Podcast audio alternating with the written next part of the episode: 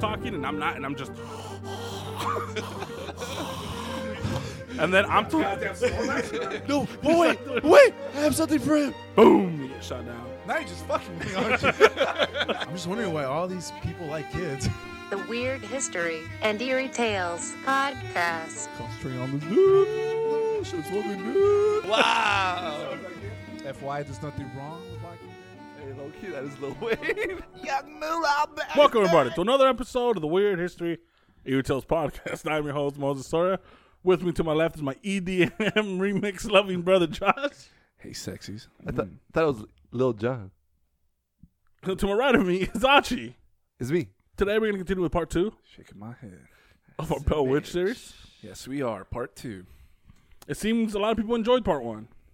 I fucking enjoyed part one. So without wasting anybody's time, let's just jump right in. Too late. to part two of our Bell Witch series. So last week we left off with one of the Bell children, John Jr., having a back and forth with the witch. Having just found out the witch was the spirit of someone who was once happy and who has been disturbed, he wanted to continue and pry the witch for more info. But it was not heard again, at least for the rest of the night. And this actually gave the Bells and everyone present hope that now the witch could precisely let them know what they need to do to put it to rest. Boy, were they wrong. So even with the spirit not having found its voice, its torments on Betsy were about to go to another level, as now the spirit attacked her verbally as well as physically. That's the worst, man. She was already getting dragged. Getting Now- she could now- take combo, combo breaks and all. That's true. Combo breaker. now, she, now she's gonna get dragged physically and verbally.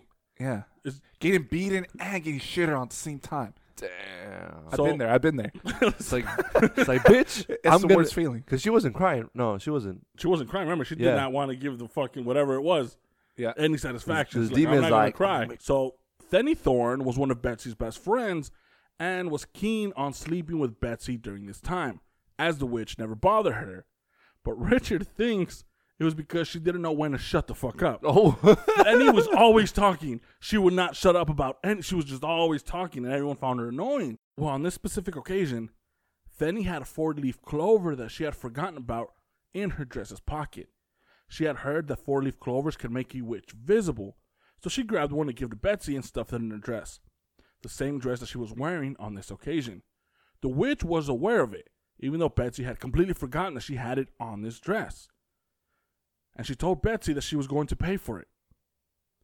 Betsy suddenly fell back on her bed. Both her feet were raised, and her shoes were, cer- were suddenly thrown off her, as well as the clips on her hair. And moving forward, these two things were now added to the spirit's repertoire, and then for good measure, Betsy was again getting slapped in the face.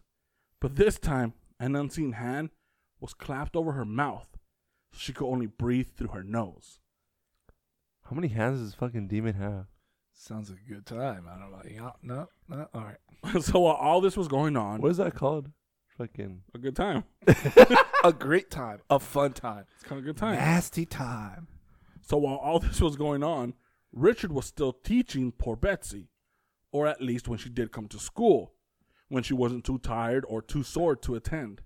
imagine, sore, huh? imagine being the teacher, but you not knowing about any of this crap. And you constantly see her just fucking just falling in and out. shit. She bruises in her face. and then because because back in the day, fucking get getting hit, getting smacked down or whatever was a thing. It was part of education. It's part of education. Hmm. Imagine getting done that, and then you're not listening and paying attention in class. You get smacked with the ruler. Wake up! You get your ass beat at home because of the witch, and then you go you go to school tired, wanting an education, and you get your ass beat because you couldn't sleep because of the witch. Horrible, Double beating. horrible. Double beating. So while the students did chores around the school, Richard would ask Betsy what everyone had been incessantly asking her. If there was anything that he could do that could make the spirit stop. She would always just look down and nod no. So through all this, John and Lucy tried their best to keep their two smallest children out of the way. Drew was the one who was scared the most when the spirit was up to its antics. John Jr., on the other hand, the oldest, he wasn't as scared, but was smart enough to figure out pretty early that he had virtually no power over the spirit. He saw everyone trying their best. He's like, dude, there's nothing that we could do. But he wasn't scared of it. And we're going to find out he, he never was. But John Jr., he did have a close friend named Frank Miles, who, bless his heart, was not as bright as John Jr. So Frank Miles was literally, literally the strongest man in all of Red River. Measuring at about 6'2 and weighing no less than 150 pounds, he was all muscle. And Frank would be able to hoist a log as heavy as himself over his shoulder and carry it a quarter mile without setting it down. Once. He was so fucking strong that they said his jaws could crack a black walnut shell between his teeth. So they got the mountain. They got the mountain. Fuck yeah. And like I mentioned earlier, A mini mountain. it was a hill. Okay. It was, I'll take- I'll was a take- steep hill. It was a very steep hill. You know what it is? It's fucking speed bumps. They're Oh, over here. I Those are hate deadly. those, The- man. The, the Those pointy new Those ones, spiked ones? the ones that they have around the, the, the yes, elementary why school. are they squirm. spiked? Bro, I took my Miata over that shit for the first It time. scraped, you it reversed. scraped your whole car. You did you just busted a U and just laughed, huh? Bro, those why? All right. Anyway, like I mentioned, Segue. like I mentioned earlier, Frank wasn't the brightest kid. He really wasn't, and his answer to everything was powering through full force. I like this guy. So then he would just say, "Why don't you just fuck up the witch?" so Richard thought Frank was a bit of a show off and thought very poorly of his vocabulary, as he would curse like a motherfucker. He would always be apologizing, as he would always swear up a storm, especially around the ladies and around elders. But he was known to have a good heart. I like this guy. He's a kind guy. You're gonna love this guy. Hmm. Sounds like you. He loves drama. It sounds like you. Frank not only saw himself as John Jr.'s best friend, but, but also as Betsy's older brother. And as soon as he found out about Betsy and the spirit's attack on her, he stormed to the Bell's house with the sole intent of wrestling the creature to death. Told you. Why don't you He- just fuck it up? The way they, he literally, Where is it? they lit, there was a knock on the door. They opened the door and it was Frank. And he walked in. And he's just like, "Where is it?" nah, he was uh banging up three bottles like the Warriors. Warriors. Come on. Not not all right. Fuck me. Fuck me sideways, huh? But just as soon as Frank entered the Bell household, the spirit mockingly spoke. I was wondering when this great pumpkin would rush to poor Betsy's aid. See, now I have to get in character. That's something that we try to avoid here. Show yourself, coward, and I will punch you back into perdition. He wasn't scared of the fucking voice. The voice just creeped out of nowhere. He's like, "Show yourself, coward!" Punk ass bitch. But Betsy begged Frank to stop because she knew all too well that it was her who was going to pay It's like- for she's like, shut of up, this. shut up, shut up, You're- stupid, shut up. You're shut not the one getting fucked up. I'm gonna get fucked up. But his his response to her was, If it can hit you, then I can hit it. I like this guy, right? I love that. "I love this guy. I, I, I love this guy." I'm gonna change my name, Frank Miles. But the witch responded. You think so? And the voice responded so curiously to Frank that immediately after, Betsy's head spun sideways from an invisible blow to her face. Frank immediately leapt across the room and threw himself in front of Betsy as to try and subdue the spirit. The spirit laughed and then pushed Betsy onto him. A moment later, one of the chairs in the living room started to move. Oh, it turned to a fucking wrestling match. Hell yeah! Watch out! Watch out! Watch out! Watch out! Here I am. And again, Frank rushed. Again, finding nothing but air and breaking one of the chair's legs. Anybody at this point would have realized the sick game the spirit was playing. But not Frank. Frank was not giving up. He's determined. I'm coming for you. He's determined. throwing himself around the room after the voice until even he was beginning to tire. On another night, he volunteers to stay outside of Betsy's room in the hall. So they placed a bed for him and called it a night. And right on cue, around midnight, his cover started creeping to the foot of the bed. But being determined, Frank wrapped his hands around it. their tops I knew it. and tugged it with all his strength. I knew someone was gonna freaking flex. When everyone those came out to sheets. see what the commotion was all about, they found him on the floor, clutching the badly ripped covers as his bed was turned on its side. He didn't let go. They, the He spirit didn't- he didn't won. snatch it. He won. The spirit. That's a win. the spirit's like, but I dropped you. He's like, I, I He's didn't, like, let- I didn't let go. I didn't let go of the sheets. So Frank, not being one to be easily discouraged, thought wa- of a hell of a plan. Oh shit. On this occasion, Mm. Frank brought with him a small sack of flour. Mm, I see where he's going with this. When the spirit began talking, he would throw a handful of the powder into the place where the voice was coming from, hoping Did it to work? reveal its shape. But old Kate was baiting Frank the whole time and providing Frank with targets for its own amusement. That is until Lucy got fucking tired of him covering Betsy's entire room in flour and snatched the sack snatched the sack from Frank. So Frank was at Betsy's room and the spirit's like, I'm over here and he would throw the powder over there. Yeah. No, I'm over here and he would throw it over there to the point where the whole room was covered in flour. The, the witch was just fucking with Frank. Yeah. And Lucy, Betsy's mom, just came Yeah. and snatched the flour. Man, give me that shit. Stupid ass idea. Everyone in there was like, "Oh man." Eventually, John Jr. was able to convince Frank to chill and just behave himself. And he did, even though he didn't like it. So oh, it was almost immediately after Frank's encounters with the spirit that John Jr. announced he was leaving to North Carolina to represent the family in the settling of an estate on the Bell's family side.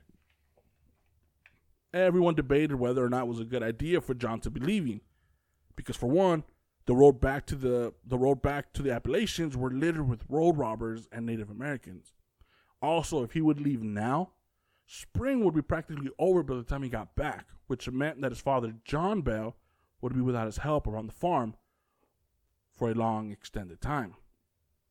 But John argued that it was actually better for him to leave now, as it was better to leave now and miss spring than leave and miss the busy summer. Plus, the settling of the estate demanded a representative, and finally, he said that he wasn't really helping out with the whole spirit thing, and they could much rather have somebody else use his bed who could be more of a help.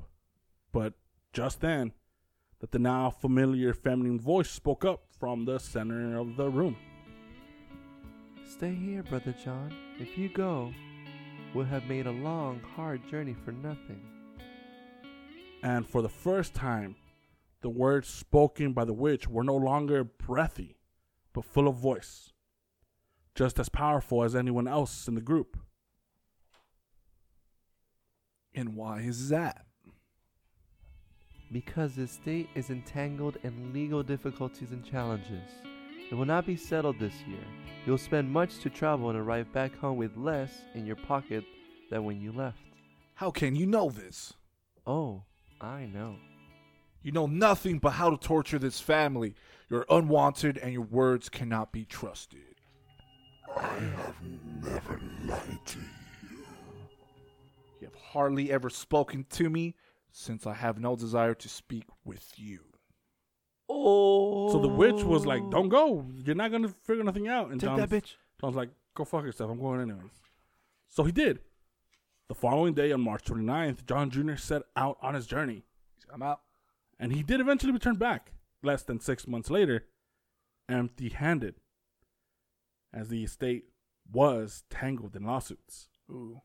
But because of the spirit's feminine oh, voice, so. because it now had a playful side, many who ended up visiting the Bell House often found themselves just chilling around watching The Witch. Mainly Bennett Porter and John Johnston, who would even gossip with the fucking thing and laugh when it would make smart ass remarks. even Richard found himself lowering his guard around the spirit. But not everyone was as fond of the spirit as Mr. Bennett or Mr. Johnson. Betsy and the others who had felt the spirit's wrath knew better than to make such a mistake. But it seemed that the spirit grew in articulation and charm. It seemed to be drawing power from Betsy. Imagine that's how she gets her power. I wouldn't mind that. I'll be slapping everyone. So on the so on the night that John Jr. left for North Carolina, Betsy experienced what would become her fits. This was to happen going forward right before the spirit's arrival. Betsy would faint, and at first she would be carried up to her bed, but later was allowed to lie comfortably on the floor where she had fallen. As the group noticed that the more the group intervened during these fits of hers, the more violent and longer they lasted. So once she was down, she would begin to take deep breaths and high, panting gasps. She would say that she felt she was being squeezed and would eventually pass out from the lack of air. Once knocked out cold, her eyes would roll back into her head and her pulse was barely noticeable. But after a few minutes, she would come to, only to do it all over again. But while she was awake, her eyes would grow huge with fear, and she would roll from side to side as to appear to be struggling under the weight of something large and invisible. After a few weeks, the group started to realize that she wouldn't die from these fits. They never lasted less than 20 minutes, but never more than 40. But no matter how hard she would struggle and how hard she would cry from the lack of oxygen, 10 minutes after waking up from these fits, and she would be back to normal and in perfect health. But it was after these fits when the witch would appear, but never before or during the fit. And this is when people started talking about Betsy and Kate being one and the same. On April 3rd of 1819, after remembering the success John Jr. had with his question of, Who are you? Rev Shug asked it again, and once again the reply came, but this time much stronger. I am the spirit of someone who was once happy and who has been disturbed. In what way were you disturbed, and what makes you unhappy now? I am the spirit of a person who was killed close to and buried. My grave has been disturbed. My bones have been dug up and scattered. One of my teeth was lost under this very house. And I am here to recover it. So Red River was a place used as a hunting ground. Good job, Archie. By both the Chickasaw and the Cherokee. Although neither nation could hold control over it for long, and the proof of this was the mounds they left behind where they buried the dead. And one of the mounds was found at the Bell property when the land was being cleared for crops. These mounds were left alone and thought of as sacred. But truth be told, this had more to do with the fact that bones, pottery, and arrowheads were at, were the only things ever would, that you could that you would find inside these mounds, and less to do with respecting them as being sacred. But it was one of these mounds where the spirit claimed to have been disturbed from. Drury Bell told one of his friends about a mound found by his house. And boys being boys, they opened the grave and scattered around the various bones during this specific visit. And during this specific visit, a jawbone separated from one of these skulls, and the boys and the boys carried it back to the Bell house. Ching. Talking about how disappointed they were in not having found any treasure, the friend tossed the jawbone against a wall, with one of the teeth coming loose from its socket and dropping into a hole on the floorboard. John Bell entered the room at this exact moment and yelled at the boys for what they had done. He sent the jaw back with one of his servants to try and restore the mound as much as possible to its original condition. So the entire family and several of the neighbors were aware of this incident, and after a few seconds of them just looking at one another, they all ran into the hallway, and there in the floor was the hole. With John deciding there was nothing to do except to fuck up his floorboard uh, and those adjacent to it to find this missing tooth. After searching through the dirt and not having found the tooth, Reverend Fort said out loud, The witch has spirited away herself. I did no such thing. But I did lie about being that Indian. what the fuck? This is a jokester? You got jokes. So this Psych, motherfucker. the witch started cackling. It started laughing. And the Reverend Fort demanded, Why would you do that? Why? Why? To get old Jack, of course. And I did get you, Jack. Didn't I? But John refused to dignify the question with an answer. But it was obvious it got him as the muscles of his jaw stood out. What did John Bell do to deserve your retribution? The spirit didn't respond and didn't say anything else the rest of the evening. But as they had already figured out, the spirit had intimate knowledge of what went on on the Bell House. But now they knew that it was also aware of what was going on in the neighborhood, even from years before it made itself known. But Richard was still inclined, even through everything he'd seen, to believe in a natural in a natural explanation rather than a supernatural one. A few days later, early in the morning, Richard was awakened by a knock on his door. It was John Bell, and he had this look on his face like he had just seen a ghost. His hair was a mess, and his shirt was unbuttoned. Oh, did you attend services at either Drake's Pond or Berthold Methodist yesterday? Can you remember in any detail the Bible passages read, the sermon, or the hymns?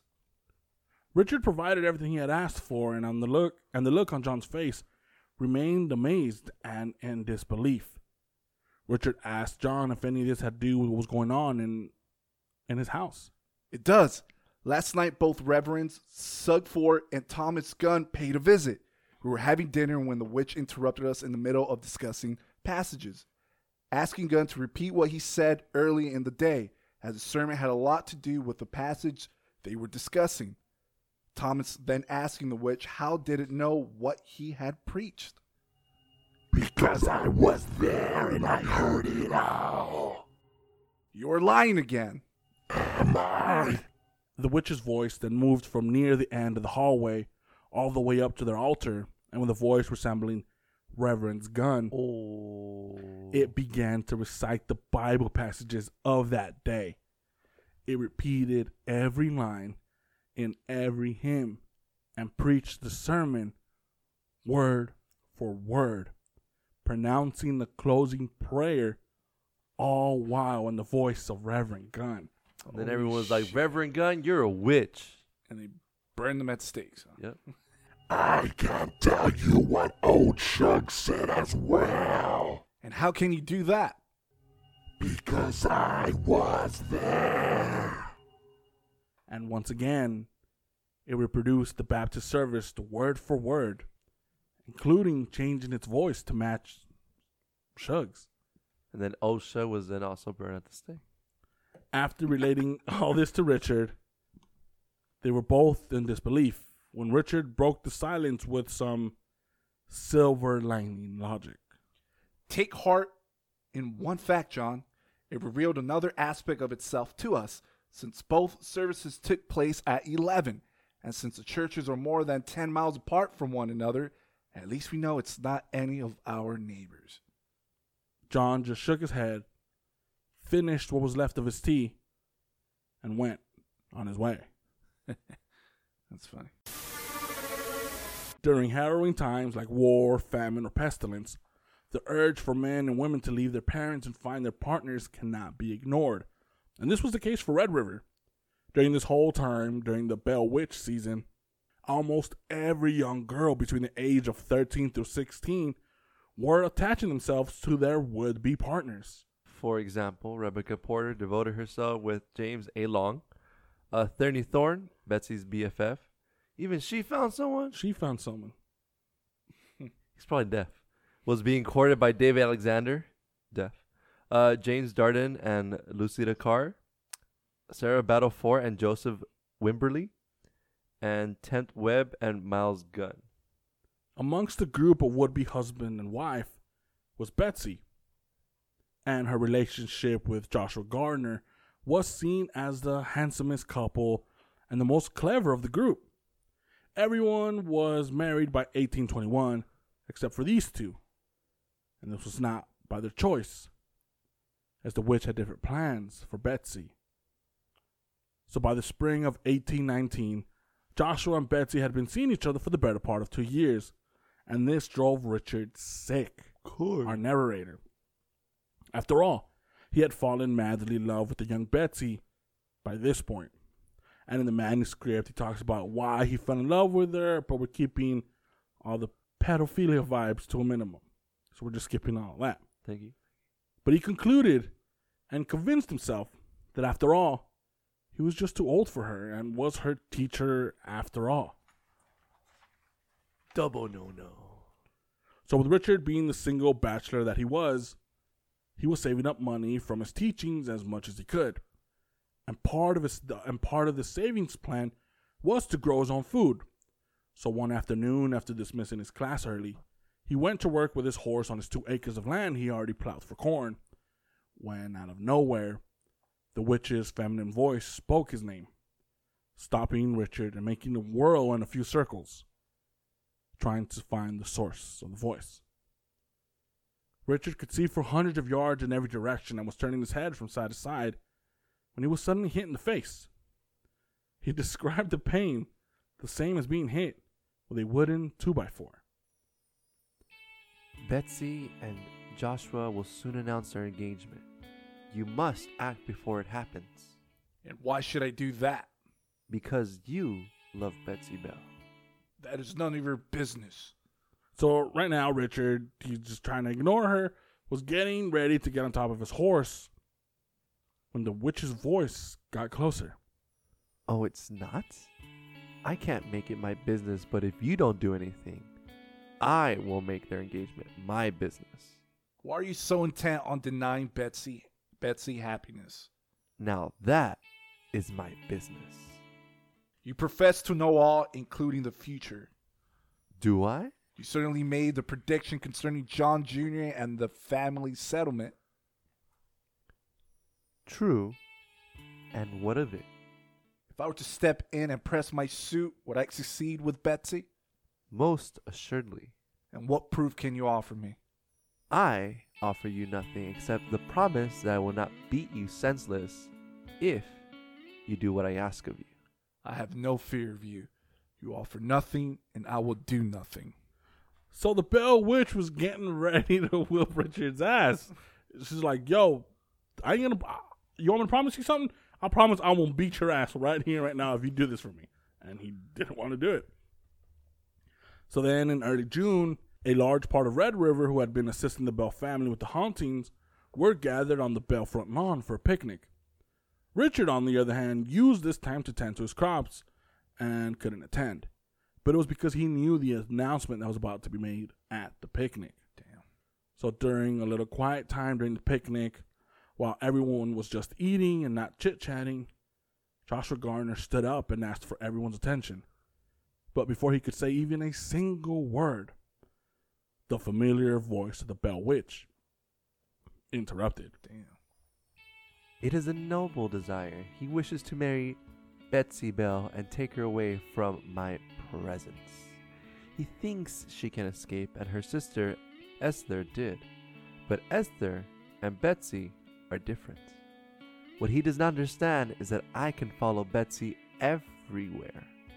I can circle the world and be back here under a minute. Please don't marry him, Betsy Bell. Don't marry Joshua Gardner. In front of everybody, this r- invisible voice came out and said, Don't marry Joshua what, Gardner. what do they say like in a wedding? Does anyone Would, would want to interject? Yeah. She interjected Let- the shit out of this. So the witch is like, I So Betsy with fuck her up. So Betsy, with a red face, raced into the house and Joshua followed after her. The next couple of days, everyone was hesitant to ask if they had made a decision on whether or not to wed. But they all realized that if she stayed quiet, there was no way for her words to offend the witch, and no reason for the witch to retaliate. So for the next few weeks, the witch made numerous visits to the Bell home. Most often just before bedtime, and right after one of Betsy's fits. It would report who had not been to church that Sunday, who had fallen asleep during Mass, every person who took a little too much liquor, everyone who just wasted time instead of going to church, what woman was a nagging shrew, and what man beat his children. So the witch, when the witch, when when the witch would show up, she was just gossiping about everybody at It the was Bell just House. pointing fingers. You're fucking up. You're fucking up. I'm gonna fuck you up. damn. And by this time, the news of this invisible, speaking, all knowing, ghostly phenomenon at the Bell Farm has spread far and wide outside of just Red River. Uh oh. Every night, the Bell House was filled with many people hoping to witness with their own eyes and ears this new wonder of the world. So they became an amusement park. Kind of, they became kind of like an attraction. Damn. Sometimes the number of people visiting was so great that not everyone could physically fit inside the house. So they had to tent it out on the front lawn. And on every occasion, John Bell refused to take any money because he didn't want his family of being accused of making all of this up just to profit from it. Almost every visitor was polite and respectful. Almost. Oh.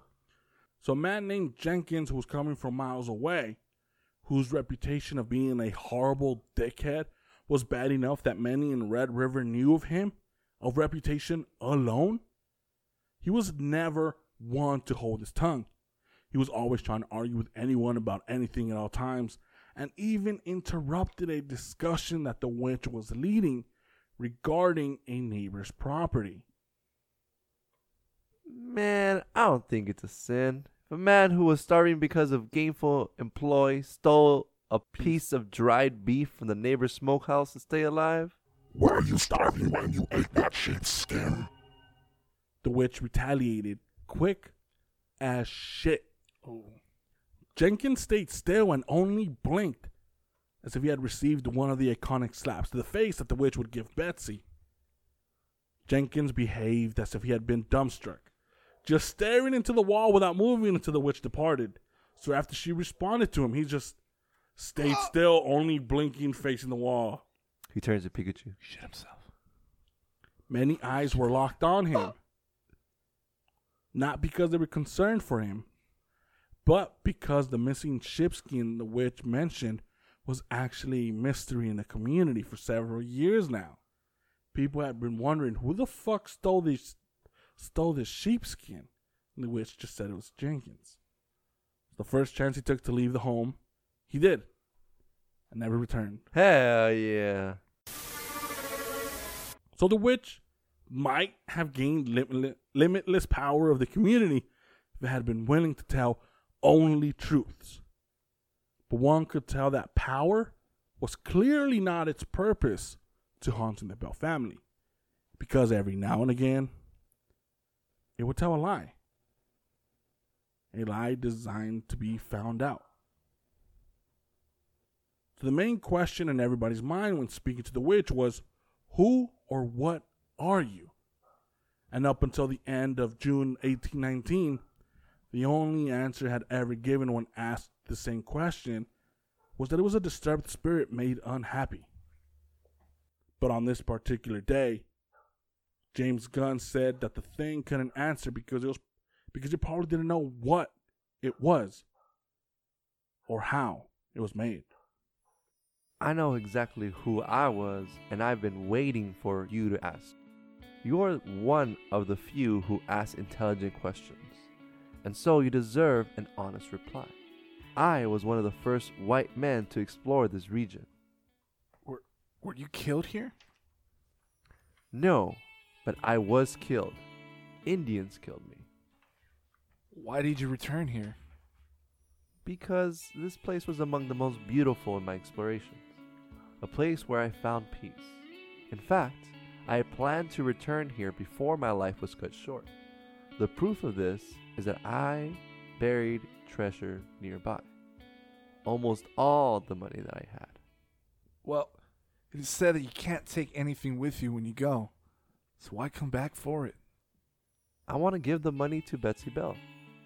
So James Johnston, who was present almost all the time, spoke up and basically reprimanded the witch, by saying that it was about time it gave Betsy a break and some recompense for all the suffering she had to deal with when Gunn crudely interrupted. Where's the money?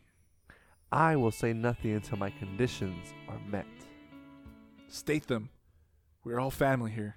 Betsy Bell need have no fear that anyone would steal the money from her.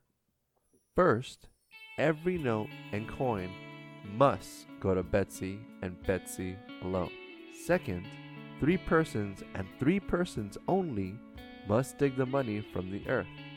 They are to be Drury Bell, Bennett Porter, and Old Sugarmouth. So once all three men agreed, Drury wanted nothing to do with the witch since he got the worst of it after Betsy every night. But eventually came around to it.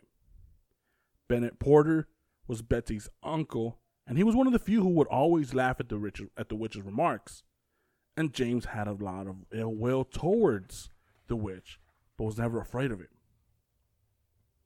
The witch then the witch then gave them the location of the money. It was in a box under a large flat rock just beside a spring in the southwest corner of the Bell Ranch. So the three men set out early as fuck before the sun was out to their destination.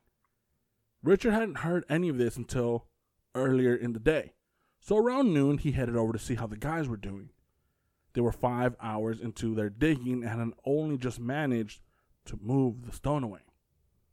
Richard then just started shitting on the whole idea. And hilariously so. He started by saying that how likely does it seem that one man, one of the first woodsmen out in the wilderness, would have had a reason to be carrying a large amount of money? Why? Like, why? he was like, why would this dude be carrying all this? There's nothing out here. What's he going to buy? Why, why is he carrying all this shit? He's like, secondly, it's taking three strong men with good tools five fucking hours just to move this rock. How can an explorer with likely nothing more than a knife and an axe be able to move it? And they're like jury, and then they're just looking up, looking at each other like, uh. And lastly, he was like, why didn't the spirit just bring back to the money? Or at the very least, just move the damn fucking rock for you. Because it was strong enough to tear, you know, the bedclothes out of the grip of Frank. True? They all stared at Richard for a while and agreed with every one of his points. They're like, you know what? Yeah. Yeah. Yeah. Yeah, I think you're right. I Yeah. think we're uh, a bunch of idiots. Yeah. But they said that they come this far, so they might as well just see it through.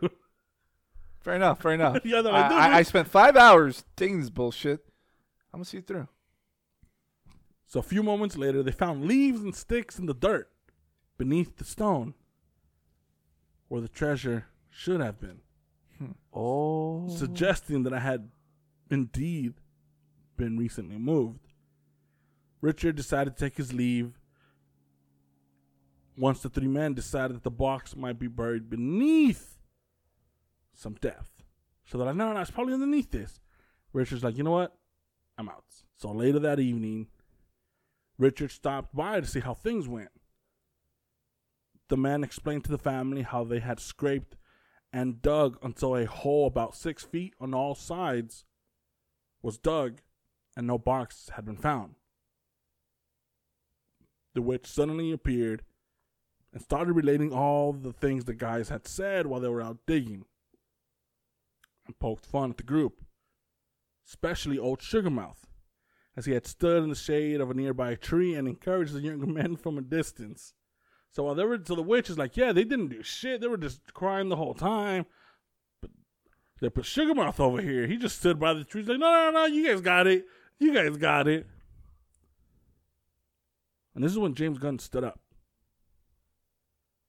You told me last night that I deserved an honest reply from you. You lied. But at least I did not make you pay for my lie like old Sugarmouth did. So the next couple of days, the witch started to try and create some chaos. It told John Johnston that it was a witch conjured up by his own stepmother. A few days later, it told Calvin Johnston, John's nephew, that it was the spirit of a three year old boy who had died in North Carolina and had been left behind when his family moved to Red River. But soon after, the witch took back both of these lies. and laughed at the group while it did so. Reverend James, on the other hand, never relented in posing his questions Who are you? And what do you want? And on July 11th, the Spirit answered him. You are a good man, Brother Gunn, and therefore I won't lie to you. I am Kate Batts witch. She says she is Kate Batts witch. Uh oh. This made everyone in the room gasp. exactly, just exactly like that. She said what? But Jim just shook his head. When you spoke about the money buried under the rock, you told me that was an honest reply. Why should I believe you now? Because I'm tired of lying and you deserve the truth more than any other man in this room. I am old Kate Batts witch, for certain. It was she, dancing around in a pentagram, who conjured me here. For what purpose? Why? To torment my enemy, John Bell, to torment him to death. So there's the reason why the Bell Witch is here So Kate was lying. to kill John Bell. Dun dun dun. And continuing her chaos, during a wedding in August 1819, the witch dropped a bomb on the group. Old Kate told the group of the number of, of her personalities. She said, according to her, she was really a family of spirits that had come to plague the Bell family. And she offered up the four characters with, with the singular names of Black Dog, Cypocryphy, Jerusalem, and mathematics. Cypocryphy took credit for the jokes and gossip gathering and spoke in a high, very feminine tone. Jerusalem sounded like a boy before his voice changed, and he was the one who most often protested that he spoke the truth. Mathematics also had a feminine voice and came out when logic and religion were being discussed. And you could you guys could probably tell who Black Dog was. Sometimes all four voices would alternate with each other in what appeared to be a drunken ghost fight with one another. So, in the beginning of September, when the summer school had ended, Richard had gone down to the river to do some fishing. And while he was there, he saw Lucy down by the river, Betsy's mother, and asked if he would walk with her for a little bit. They chit chatted for a while when she mentioned that he- she had a small talk with Betsy. Betsy had asked if anybody in her or her father or her father's family had a history or had done something really terrible. She was asking because she heard the preachers talking about that some men and women can commit terrible sins and their families can be punished for generations afterwards. But after relating the story to Richard, Lucy stopped walking and faced Richard. I have been thinking that this may soon drive her mad. I know that which says it can follow anyone to the ends of the earth, but it also lied many times. These nightly spells are driving Betsy crazy. Do you think it is worth the risk to remove her from this place? Are you thinking to send her back to your relatives in North Carolina? No, I was thinking that you could take her away. You are learned and capable of making a living anywhere. Perhaps this thing cannot exist in the city, even if it found you two there. We could have Rev Fort or Rev Gunn marry you secretly. You could take Betsy away without telling anyone of your destination, not even me. And if the creature made good its boast and did find us, what then? Then you return here. At least it has not spoken out against you, as it has with Josh Gardner. Richard, during the manuscript, right during this part of the manuscript, described that his heart leaped from his chest when Lucy brought up this proposition, both from the idea of marrying a young woman that he loved, and to fate and the fact of him being able to save her. If Betsy fits become worse, or if she begins to act as if she truly is losing her mind, I will marry her and take her away. There is only one other requirement. She must be content with the idea of marriage to me, and she must at least feel at ease with this union. So Richard, he wasn't a complete dick. He wasn't gonna take advantage of the situation and be like, "Yeah, yeah, let's do it right now." Yes. He he realized that he was kind of older. He realized that like she she Yeah, yeah. she's in love with this dude. She's in love with Joshua or whatever. Look, I'll do it. I'll help you out. Only if Betsy is going crazy.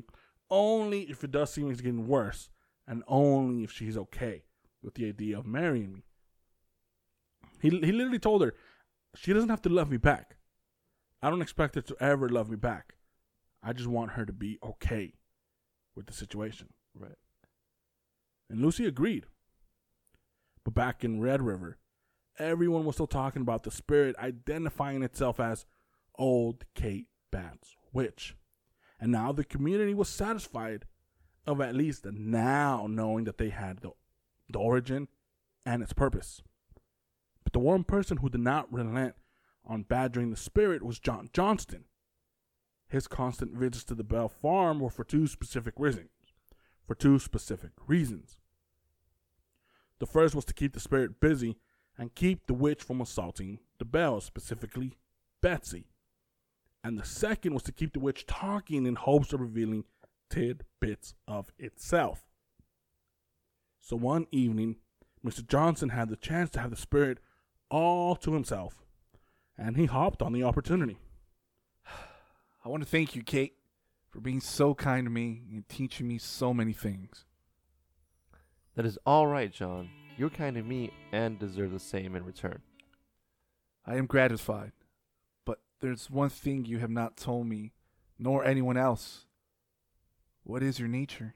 Ah, that I cannot tell you. At least, not yet, anyways. When, then?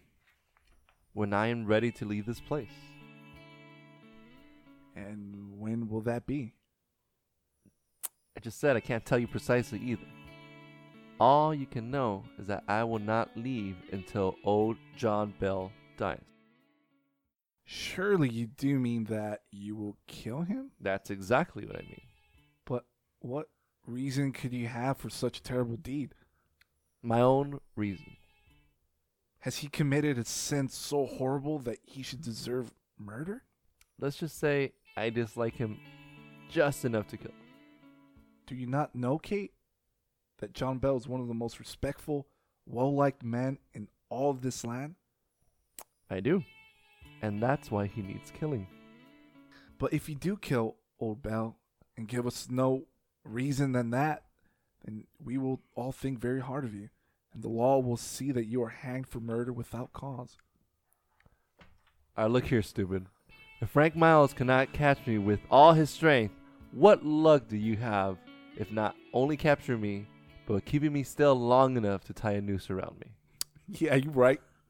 So that's the conversation that, that they were having, and it's getting to the point where the witch is starting to have witty conversations. She's going back and forth with them, like she's playing. Like you could, you could, It's see, enjoying it. You you can see that she's playing with them and she's enjoying it. She likes the back and forth, She's talking long enough that you ain't getting slapped.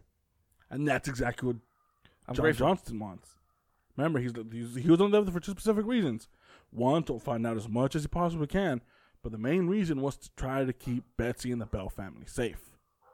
So the day after, John Bell was struck with another one of his attacks, the same as the one he had experienced earlier when he first visited James Byrne, his lawyer.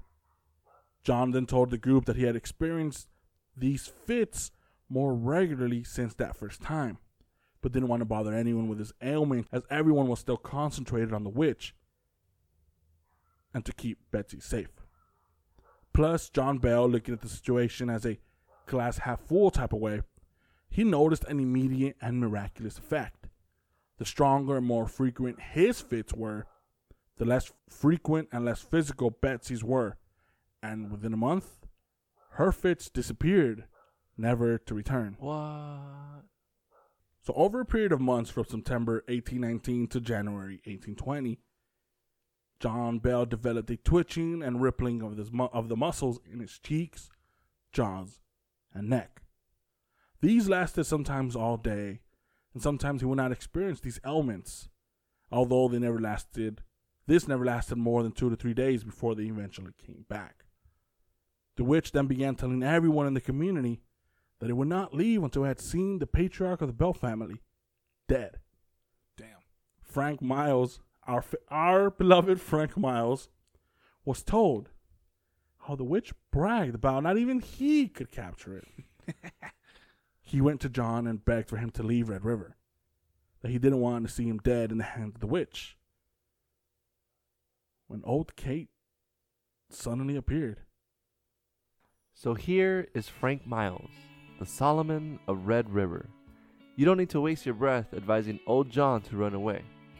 Have I not proved to you that I can find anyone and follow everyone to the end of this earth? it then struck Frank directly in his chest. Then it knocked him back several feet over a high backed chair. Damn, it was a Shoryuken. Bro, he's six foot two, 250 pounds, and she just slapped him over a high backed chair. Oh, a high backed shit. chair is one of those chairs that are at the end of those big tables, the ones Yeah. with the high backs. I just realized this was Frank. It's Frank fucking Miles, Frank. dude. The steep hill. The steep hill. The steep hill. You think you can avoid me? Then better make sure because if you try and do so, I will prove to old John whether or not a person can escape. I just dropped freaking Frank. Come on now. Yeah, so the witch threatened him. She's like, if you guys think you had escape, Try me, motherfuckers. you better make sure you're able to do it, or else, or else John Bell over here, he's gonna pr- he's gonna see it can't happen. And the very next morning, Frank hightailed it to Kentucky without telling anyone. Damn. I'm out. but true to the words of the witch, she found him. And she thrashed him 20 miles outside of Red River. She found him 20 miles outside of Red River and beat the living shit out of Frank. Like he did? The little hill. Word, no, he, he, he didn't die. Word got back to the Bell House, and this dashed Richard hopes of being able to run away with Betsy and keeping her safe. Damn. He's like, fuck. They got the fucking steep lump. Hell, bro. Steep, not a lump. The Lump. lump. I mean, he got a shitload of lumps after the fucking. His ass Oh, kicked. He got lumped. Got plopped. He got plopped. So when, so when it been, so when it became clear that that John's condition was not going away by itself, Doctor George Hobson was brought to the farm. Although Richard didn't think very much of the doctor, aside from him not being too skilled or experienced as a oh, physician, what? He also had many other side hustles that distracted him from even being proficient as a doctor. But him being the only doctor for Miles, he was called in.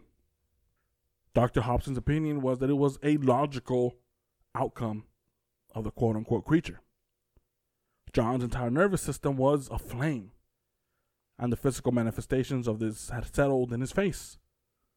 He prescribed avoiding quote unquote the creature as much as possible.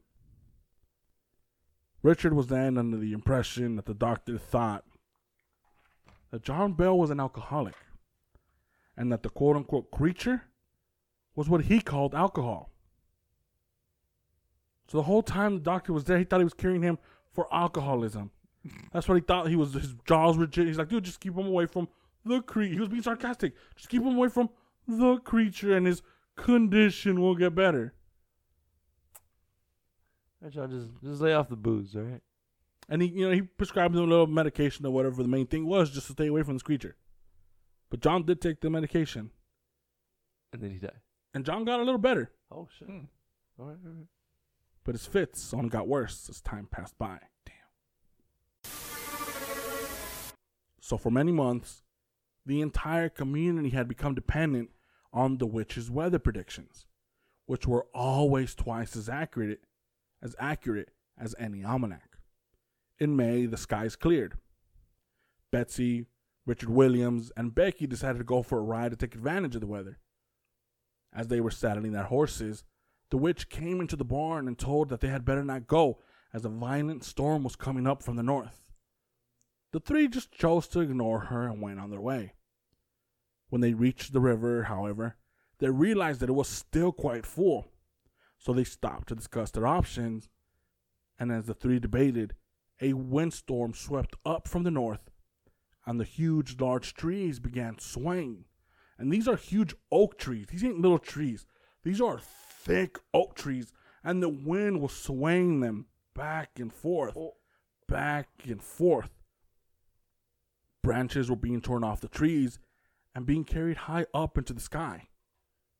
Richard then said that they should stay put in between these trees for shelter, or else they'd be blown off their horses if they tried to ride back home. Archie, the witch, and you read Archie's parts. You're wrong, boy. If you stay here, you'll be crushed. These trees won't bend to get to the other side of the river now. But it's too high. We'll drown. You won't go. Despite the witch's directions, the three said fuck it and decided to try and go back home. You little fool. Hold tight to the reins of the horses, but don't say or do anything to the horses. So, without direction from the riders, the horses turned as one and moved with speed down the bank fearlessly through rising rivers as if they themselves were being controlled. And they didn't stop until they reached a sheltering pile of large boulders where Betsy, Becky, Richard, and the horses could hide and wait out the storm.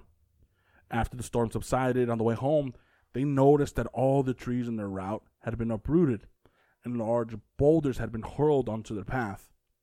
There was no doubt in everyone's mind that none of them would have survived had it not been for the witch's intervention. Wow. So the witches Saved ya. Saved. The next month, a party of young people decided to explore the cave that the Bell family used for storing.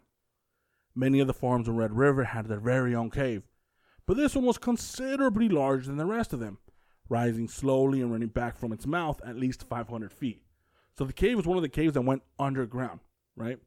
From the from the from the mouth where it opened to where the cave started, that slope was 500 feet. Just that's how big the fucking cave was. And during the winter and spring, it was impossible to enter as the snow melted and filled the mouth of water. So when it was snowing, obviously all the snow would fall in there, and then when it was spring, all the snow would melt, so it just became just just water. And in front of the cave was a favorite summer fishing and swimming place for the children. They also brought their candles to explore deeper in the cave, beyond the sunlight. So on this particular day, a boy named Johnny Yos joined the group. He separated from the group and found a narrow passage.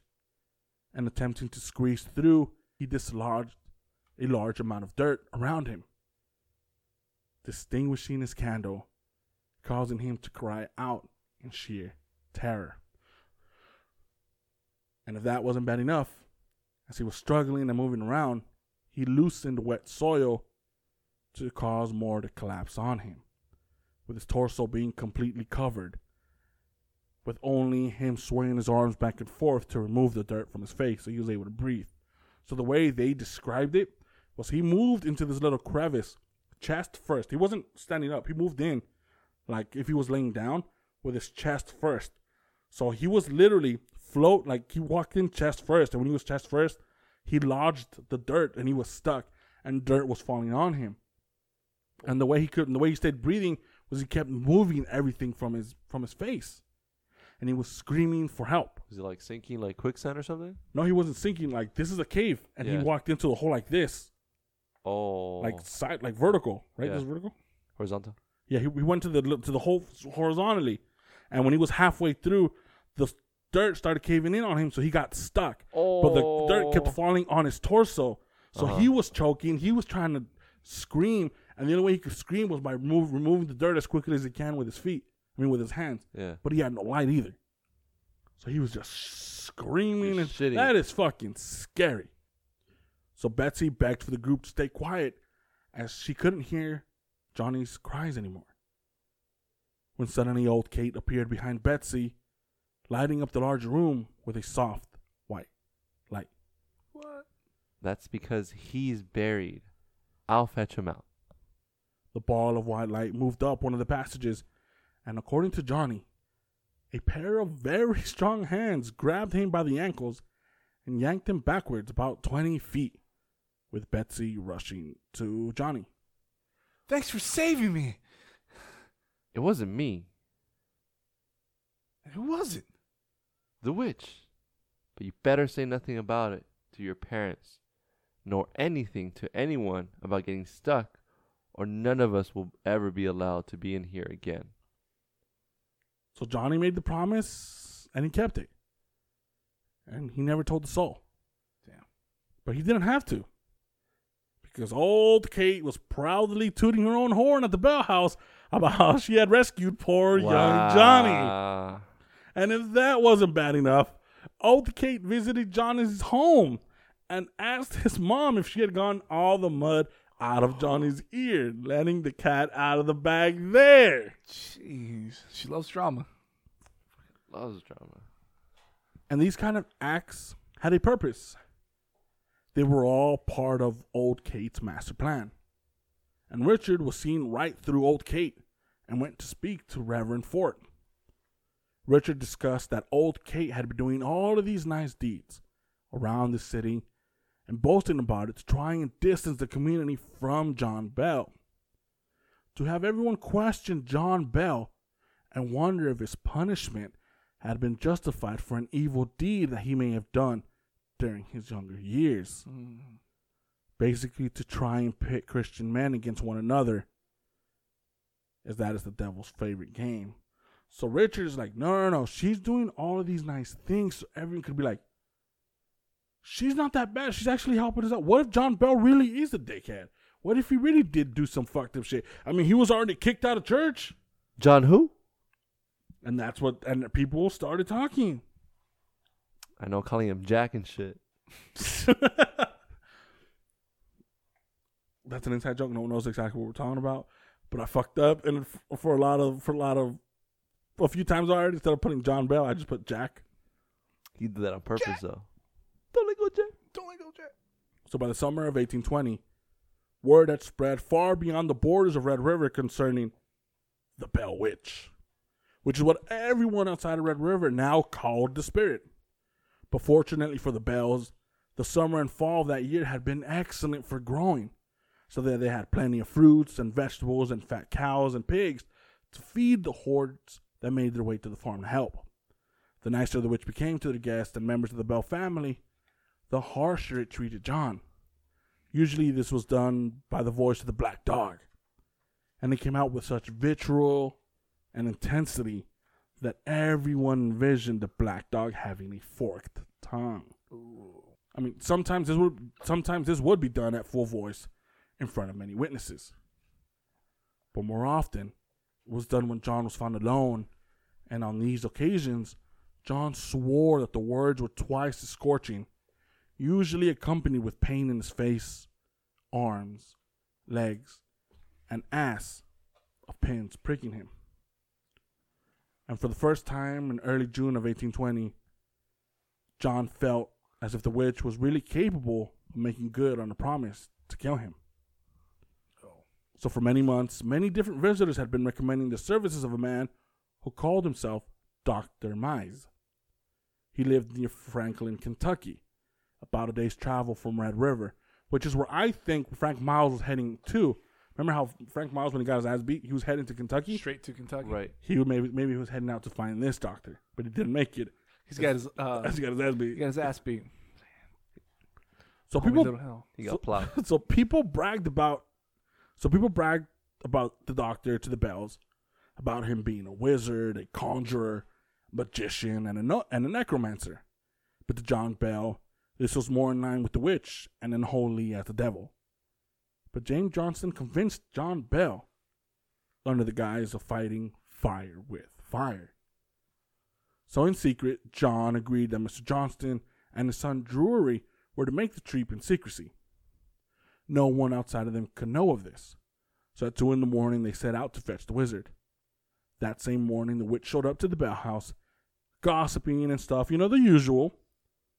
When suddenly, in a surprised voice, it asked why Drury was not at the table. One after the other, the Bells looked at each other denied knowing anything about anything. Oh, I don't know. They're like, Drury, uh, huh? Who the fuck's Drury? What? He's gone? What? Say what? Jack who?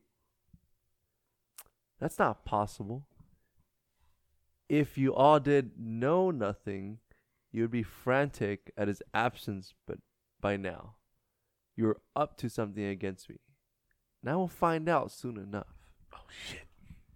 So, so many in the group check us up. So many in the group had suspected that outside of its ability to remain invisible, it had no other supernatural powers. John Bell could not believe that God would give a demon of Satan the ability to read the minds of man. So he concluded that since two out of the three men who knew this plan were out of the house,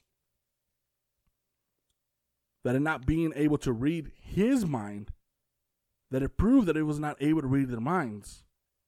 So he was like, all right, only it doesn't know where anything it doesn't know where anybody is. Only three of us know. The other two are not here. So if the spirit knew where Drury was, it would have been known by now if it was able to read my mind because I'm still here. So he was kind of glad. He was like, all right, cool. She doesn't know. I'm good. I'm good. When suddenly the witch gleefully appeared. Aha, it's a trick. I know it all. I found Drew and Old Sugarmouth about 20 miles north of here. I followed beside them for a while until I made my presence known in the form of a rabbit. When I jumped out in front of the carriage, I knew they were on their way to fetch Mr. Mize. Mr. Mize.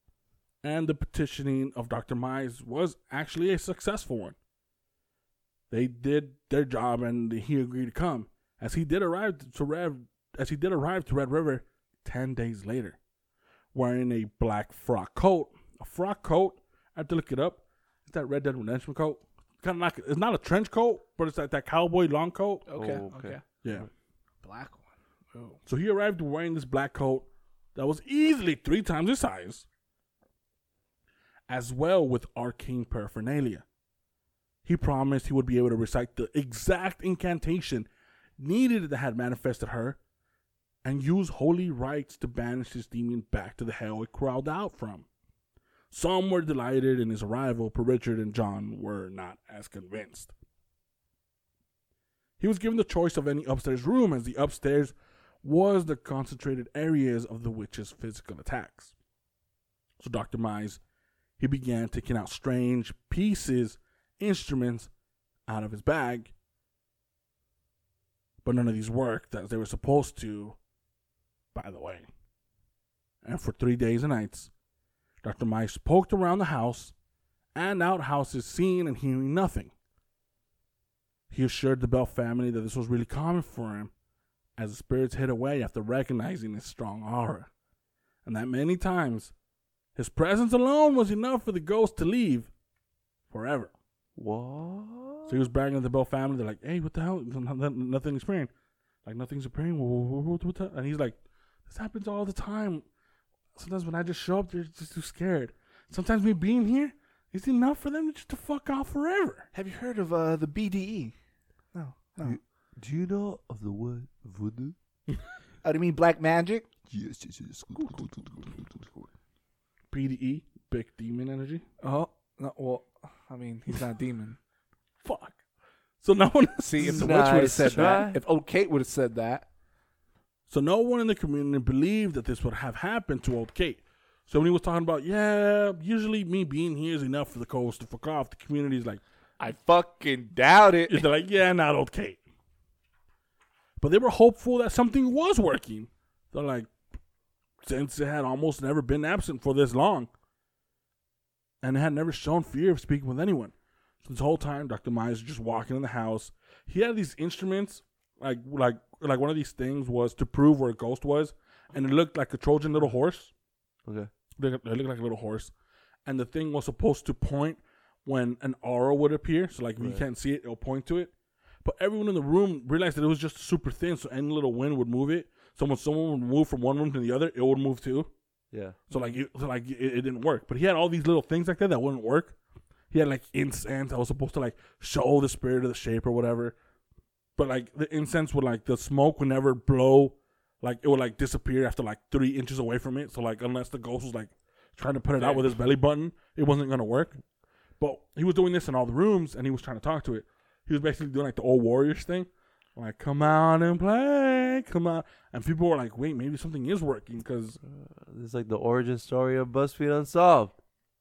why? Because they just go around when they're like, doing ghost hunting stuff. No, yeah. So they're like, okay, Old King's not scared of it, but maybe, maybe, maybe he's onto something. Because Old Kate's usually out here talking shit and slapping people around.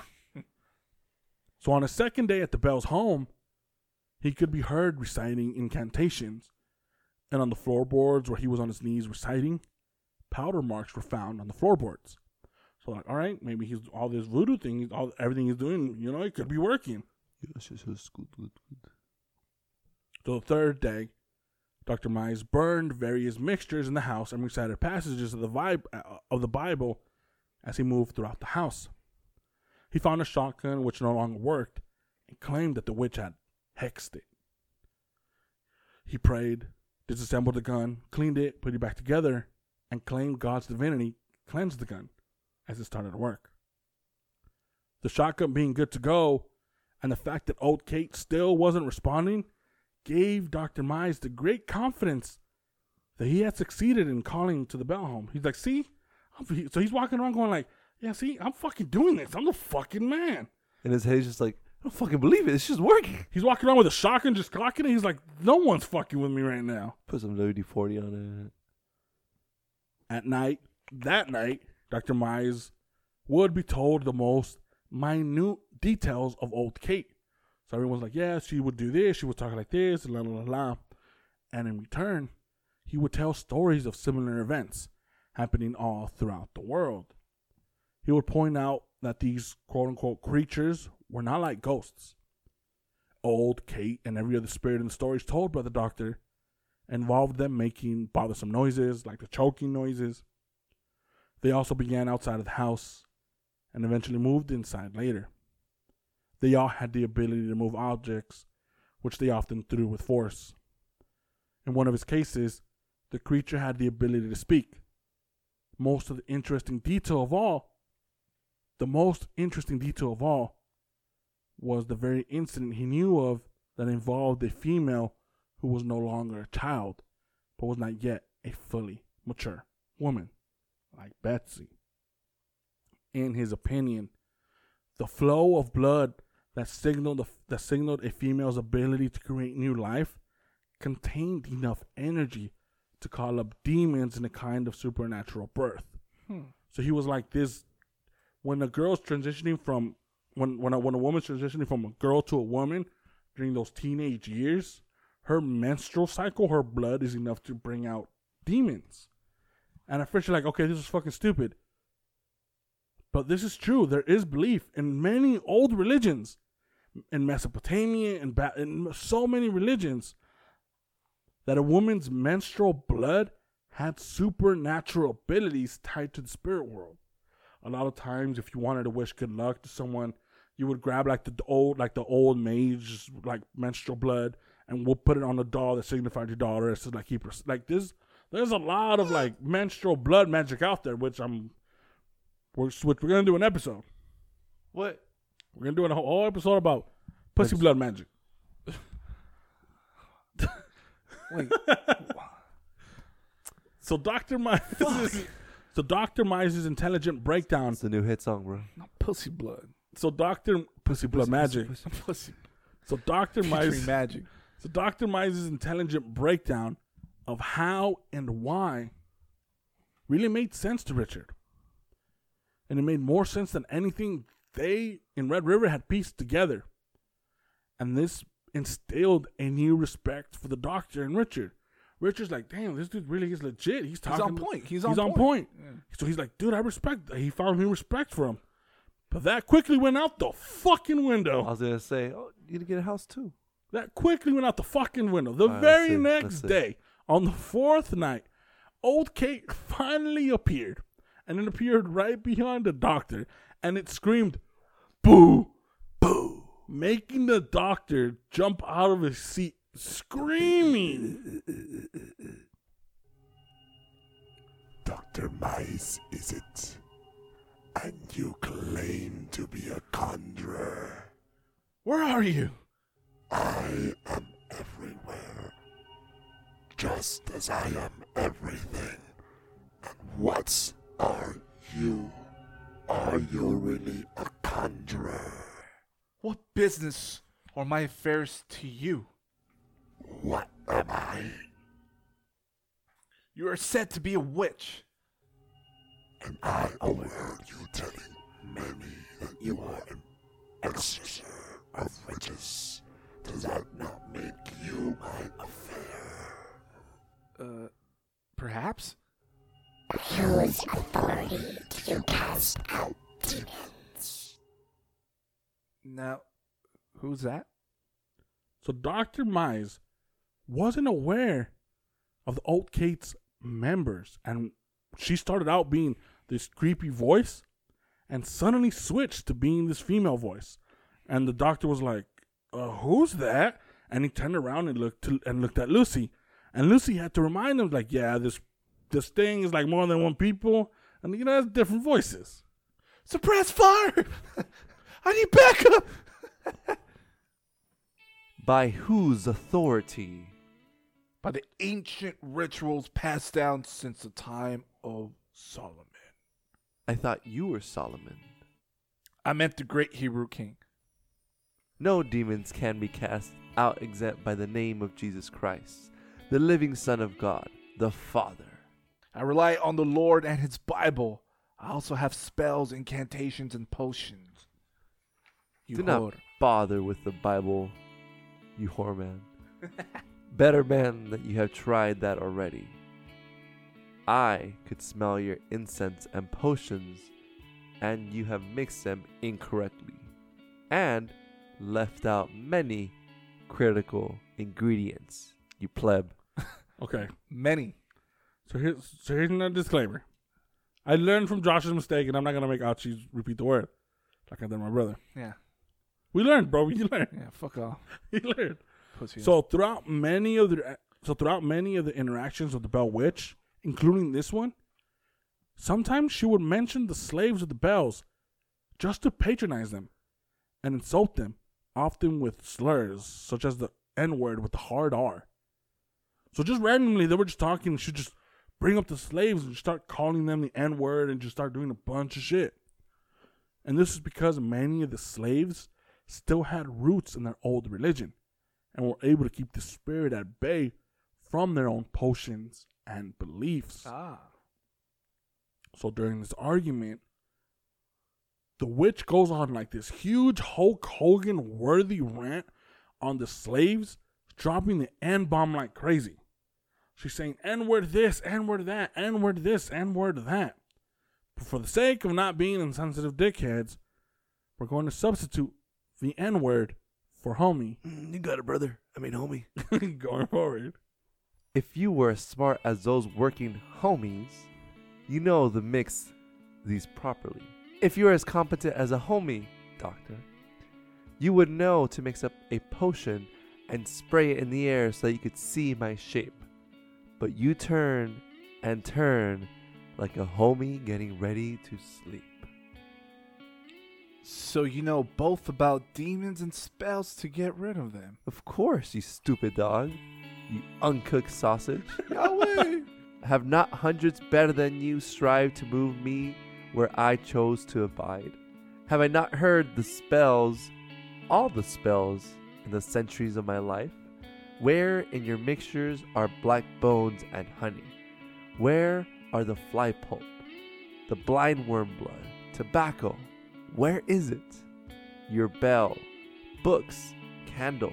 Why call me a witch if you think I don't know all the charms? Why don't you get that blunderbuss and blow yourself apart, you rotting heap of donkey meat? Then I'll give your fat bottom a ride on my foot, you noob. So she was just roasting him, and he was, she was making him feel so fucking stupid. She was like, dude, like she's like, yo, where, like you, like I just read it. She's like, where's the flip up? Where's the blind worm tobacco? Where's it? You know, you can just go outside and, and grab the tobacco, right? Where, where are your nuts? The books, the bells, the candles? She's just making him feel like shit. And the whole time he's just like, oh, fuck. Looking around, everyone's looking at him like, yeah, bro, where are your books? Where are the candles? Where's everything? So old Kate, she went on and on and on and on and on and on without a pause for breath for several minutes. Trashing this guy. Just The doctor was stunned and was as white as the bed linens that Kate loved to turn off the Bell family. Hell yeah. He ran out of the front door and refused to re-enter till everyone was gone, including the Bell witch. What? I won't go in until the witch is So he's like, dude, come on, fuck that, fuck that. He's like, fuck that, I ain't going in, fuck that. So the next morning, Dr. Mize woke up early and started packing. Ooh. He told John Bell that the witch knew more about witchcraft and exorcism than he, and that it was useless to keep trying. He's like, yo, my, my man's like, she knows more than I do. This is like, there's nothing I can do. And as soon as he got on his horse, one of old Kate's voices appeared right beside the doctor. Do you need help, oh honorable doctor? Let me give your horse a slap and send her quickly on her way, and maybe I'll come alone for the ride. Oh. Do you need help, oh honorable doctor? Let me give your horse a slap and send her quickly on her way, and maybe I'll come along for the ride. So the witch slapped the horse on the ass, and the horse bolted. And the doctor struggled to hang on for dear life. Later that evening, old Kate hilariously told those present at the Bell home that it followed the doctor all the way to his house, berating him and slapping him around on the horse until he got home. A few days after this whole ordeal, People still kept coming to the Bell's home to assist in any way they could. And amongst these visitors was a man. He called himself Mr. Williams and claimed to be a detective. No one had ever heard of that word before, but he assured them that it had recently been coined in France, and that it was rapidly becoming a popular profession. Oh. Mr. Williams told them that he had heard of the Bell's troubles all the way from Baltimore. Hmm. And he was very straightforward and he made it known to them that he was going to help them. Not out of the kindness of his heart, not because he felt bad for Betsy or the Bell family, but because surely solving this mystery would increase his reputation. Straight out, he's like, I'm only doing this because it'll make me look better. I'm not doing this to help you. I'm building up my resume. Mr. Williams was really cocky and full of himself, assuring that the group that he was going to get to the bottom of this, as he was sure he could prove was not supernatural in nature. He would tell the Bell family about his detective stories, each one more marvelous than the last. And for the first time in a long time, the Bell family and everyone involved began to believe that the man to solve the mystery had finally arrived. And that is where we're going to end part two to our Bell Witch series. Can't wait to see this guy getting slapped too. Wasn't wasn't Frank like the best part of this whole fucking thing? I Frank could just was my guy. I could just picture like the whole the part that made me laugh the most. One was what was described that when they found him, Frank was still gripping the fucking sheets. I told you He someone wouldn't- would be wouldn't give up. flexing. I love Someone was gonna be Frank. flexing. I love Miles. Frank. Shout, shout out to Frank. What, what was his quote? If I can, if it can hit me, I can hit it. Well, yeah. No, if it can hit you, Betsy. yeah. Yeah, if it can hit Betsy, I can hit it. if it can hit you, I can hit it. I love Frank. Frank's so, Frank's amazing. But yeah, but that's part two. Shit's starting to get real. Hmm. The witch finally said, "I am old Kate's witch." Finally found out. Why it's there Yeah, to kill John, John Bell. Jack Bell, Jack. to kill old John. Old John the Jack Bell. And John is starting to feel it. He's starting to feel it. And he, uh, there was a there was a point in the story where he's like, "Yo, this bitch really is gonna kill me, huh?" So he's letting all these people come in and out. I love how she, how the witch is now becoming kind of like an anti-hero. Right? Yeah. Well, because she did it for a reason. She wants everyone to be like, yo, she ain't that bad. She's actually pretty funny. She helped out my son, my dumbass son Johnny, and he got stuck. She helped him out. She's doing all the, she's doing all this shit. She she helped out Betsy when she was out riding in the fucking weather. True. Mm-hmm. She's like, "Yo, don't go out." They're like, "No, we're gonna go out." He's like, "God damn it!" So he followed them. Oh, let's go back. No, don't go back. Stay here. They're like, "Yeah, we're gonna go back." She's like, "God damn it!" All right, just get on the horse, and, I'm, and she controlled the horses. She made the horses go to where they found a little secret little spot where they could hide. Yeah. She ended up saving them. But yeah, that's Bell Witch Part Two. I hope you. I hope you guys are enjoying this series. I've gotten a. I've gotten some feedback from a few people on online and like friends and family who've been listening, and they're all telling me when the fuck is Part Two gonna come out. Damn. I had a lot of people saying like, "Yo, is this story for real? This this thing is fucking cool." La, la, la. Yeah. So I'm glad you guys are liking it. Glad you guys are liking it more than the fucking Guild of the Race series. I mean, are you really glad? I mean, at least they're liking it. I'm putting in as much work. At least I'm getting something out of it. And then shout out to the the homie from my job. Show, I talked to him about the podcast. Oh, the one who, oh, the one who emailed you? And then he sent me an email. At first, if you're listening, first I was freaking out. I'm like, who the fuck did I tell that's listening to my podcast from my job? Oh, because he emailed you to your work To email, my work email. your ter- your teacher email. And I was like, oh, what? What? It was like, yeah, you know, I'm listening to it. I'm hooked and blah, blah. I'm like, that's cool. That's dope. Getting more and more fan base. Um, also, right now we're having issues with Google. Google, I'm a I I'm gonna try to find and see if I can resurrect Frank to go fight Google for me, because Google is fucking with us right now at this very moment. The show has been going on for two plus years, Yeah.